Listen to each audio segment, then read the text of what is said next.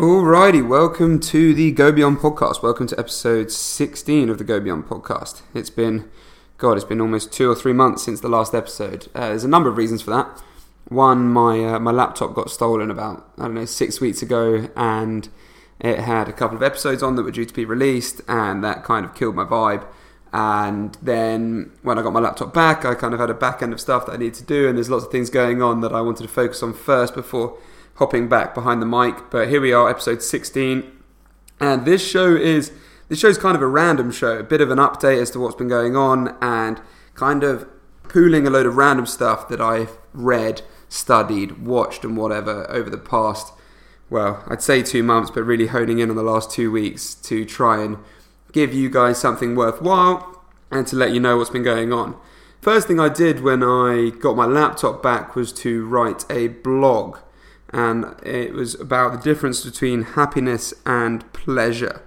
And that is something that I had been looking into a little bit. I listened to a podcast about it. Uh, I read a few blogs here and there, which kind of kept saying the same things, and it seemed that I was somehow being led to reading these or studying these things. And um, the long gist of it is I'll, I'll, I'll put the blog that I wrote in the show notes, but the gist of it is that pleasure and happiness are two very, very different things. Uh, pleasure is more of an emotion, and happiness is kind of a constant state that we should be, you know, trying to live in and trying to achieve, but um, without the sort of feeling of chasing. Because that is what pleasure is, and that is what comes to lead people to problems. That is what leads people to addiction. This whole hunting down of pleasure. And um, pleasure actually comes from the French, I don't actually know how you pronounce it properly, but plaisir, perhaps um, which means to please, and that is sort of a concept of gratification and reward, and its sort of definition comes with the fact that it is it is immediate, it is provides some level of excitement or amusement, and it's dependent on circumstance. Whereas happiness, on the other hand, comes from the Aristotelian concept of eudaimonia. Again, not very good at these pronunciations, uh, but basically that is contentment or a feeling of well being. And unlike pleasure, which is instant and whatnot, it is about life and it's not prone to acute changes, it's unrelated to circumstances. So anyone can be happy, not just the rich and the powerful. And in my in my blog I pointed out that you don't have to be ridiculously rich and ridiculously good looking to be happy. You just have to know yourself. You have to be self aware and you have to be very content with the present moment. So I think it's a super interesting topic, and I'd appreciate if you go and read the blog. If not, just start thinking are you hunting down pleasure or are you living in a state of happiness? Is your life happy? And do you understand the difference between the two? And when I write things like this, I am very aware that it's, it's kind of me telling people what to do, and that's not how I want it to be represented. I never want people to think that I've got all the answers because believe me, I am far from having all of the answers. One thing I do know is that I am constantly trying to find all the answers. And I read something the other day in the book that I'm currently reading, which is called How to Win Friends and Influence People by Dale Carnegie. Um, I'm really enjoying it, by the way. And the I underlined what I wrote, what I read, and it said, "Do you know someone who would like to change and regulate and improve? Good, that is fine. I am all in favor of it. But why not begin on yourself? From pure, from a purely selfish standpoint, that is a lot more profitable than trying to improve others.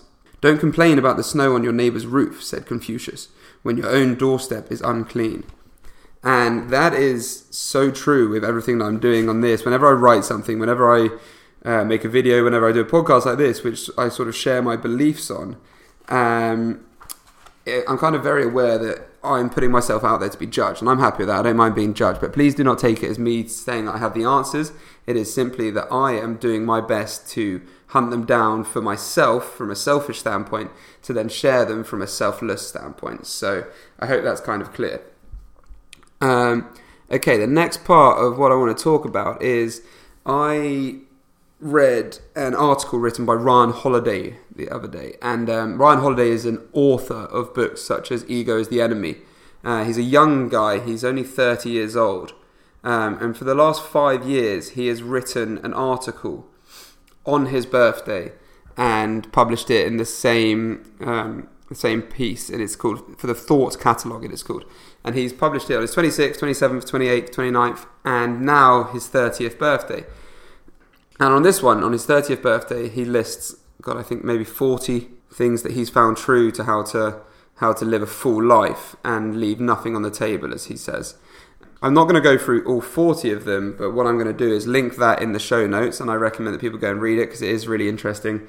Some of them hardly groundbreaking, but always good to remind yourselves, and some of them, you know, some of them will ring true to other people more than others. But I'm going to go through the ones that hopped out to me. First one was the right time is right now, and I mean, if you've listened to any of these podcasts or followed anything that I'm doing, he's taken this line from a guy called Casey Neistat, who I just think is kind of a voice of reason for a lot of things. It is so true. I mean, Ryan Holiday talks about when he wanted to move to a farm, um, and he was he he moved to a farm, and loads of people said, "Oh, I've always wanted to do that. I've always wanted to do that." Well, have you really? If you if you really wanted to do it, you'd do it. So the right time is right now, and that is very much the way I felt when I retired from rugby, and I'm so so happy that I did. Another one is steer clear of charlatans and the toxic, and that basically means don't surround yourself with rubbish people. And again, you may have heard me say surround yourself with amazing people, and amazing things can happen. Big believer on the whole, you are the average of the five people you spend the most time with. And I then hopped onto a different article which outlined something that said we seem to understand that a young kid who spends time with kids who don't want to go anywhere in life probably isn't going to go anywhere in life.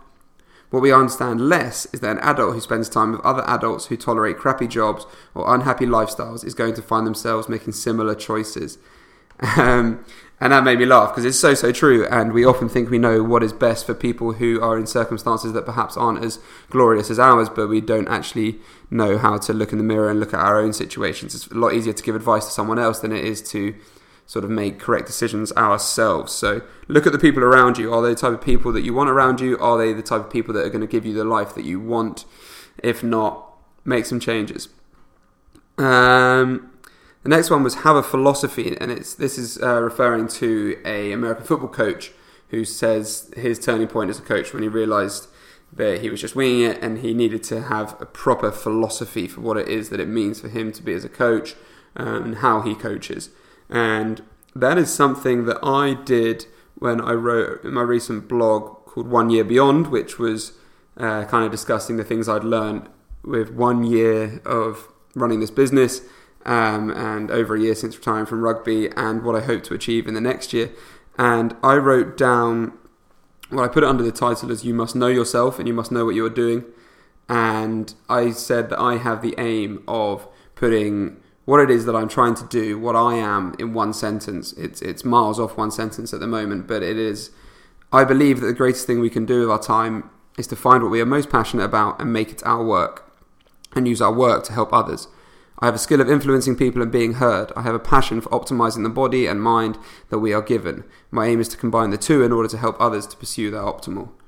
Uh, see, it's, it's, it's a little bit wordy currently, but that is me trying to have a philosophy, and so I have something to report back to when I'm sort of looking upon my the actions that I've taken. Am I in line with my philosophy?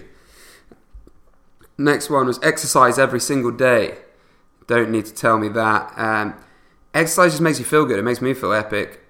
Move every day, and the word exercise can be taken in different ways. Exercise for one person can look different to exercise for another person, but move every single day. I would change the word to move every single day uh, and exercise regularly. Let your body do what it is meant to do. You will feel better. Allow yourself the endorphins that come with doing so. Next one is study the lives of the greats. I mean, he lists some people that he considers the greats, but I'm not going to dwell on it. I just think it's important to know who you admire, and there's nothing wrong with having admiration for someone else. Um, it's important to know who you admire because then you can follow in the footsteps of that person. So know who you admire and begin to understand why you admire them and continue to study them if again if they are the correct people. Make sure the people you are taking your lessons off are the correct people. So, you know, maybe have a little have a little think as to whether you are in the right place right now. Listen to the Go Beyond podcast, and maybe there's someone wiser you could be listening to. Next one is we're nearly there on these. Is don't be a hater. And Ryan Holiday says my biggest regret is time I've spent being envious or jealous or hating. hate will get you every time. And that is so, so true. And that is, again, something that I think I jumped into in my blog, One Year Beyond. My biggest regrets from sport are the times I spent whinging and hating on the coaches or the other players who are playing instead of me or not picking me or just whinging about the situations. And it really became apparent to me in my last year of rugby when I joined a club where there was a lot of whinging going on around me and I just couldn't stand it. So don't be a hater, just crack on with it. And that leads very nicely into something that I will talk about later once we get off of this. The next one, know your why. This is very similar to the uh, have a philosophy one, but I think you have to know why you do what you do. Uh, I think that's very important.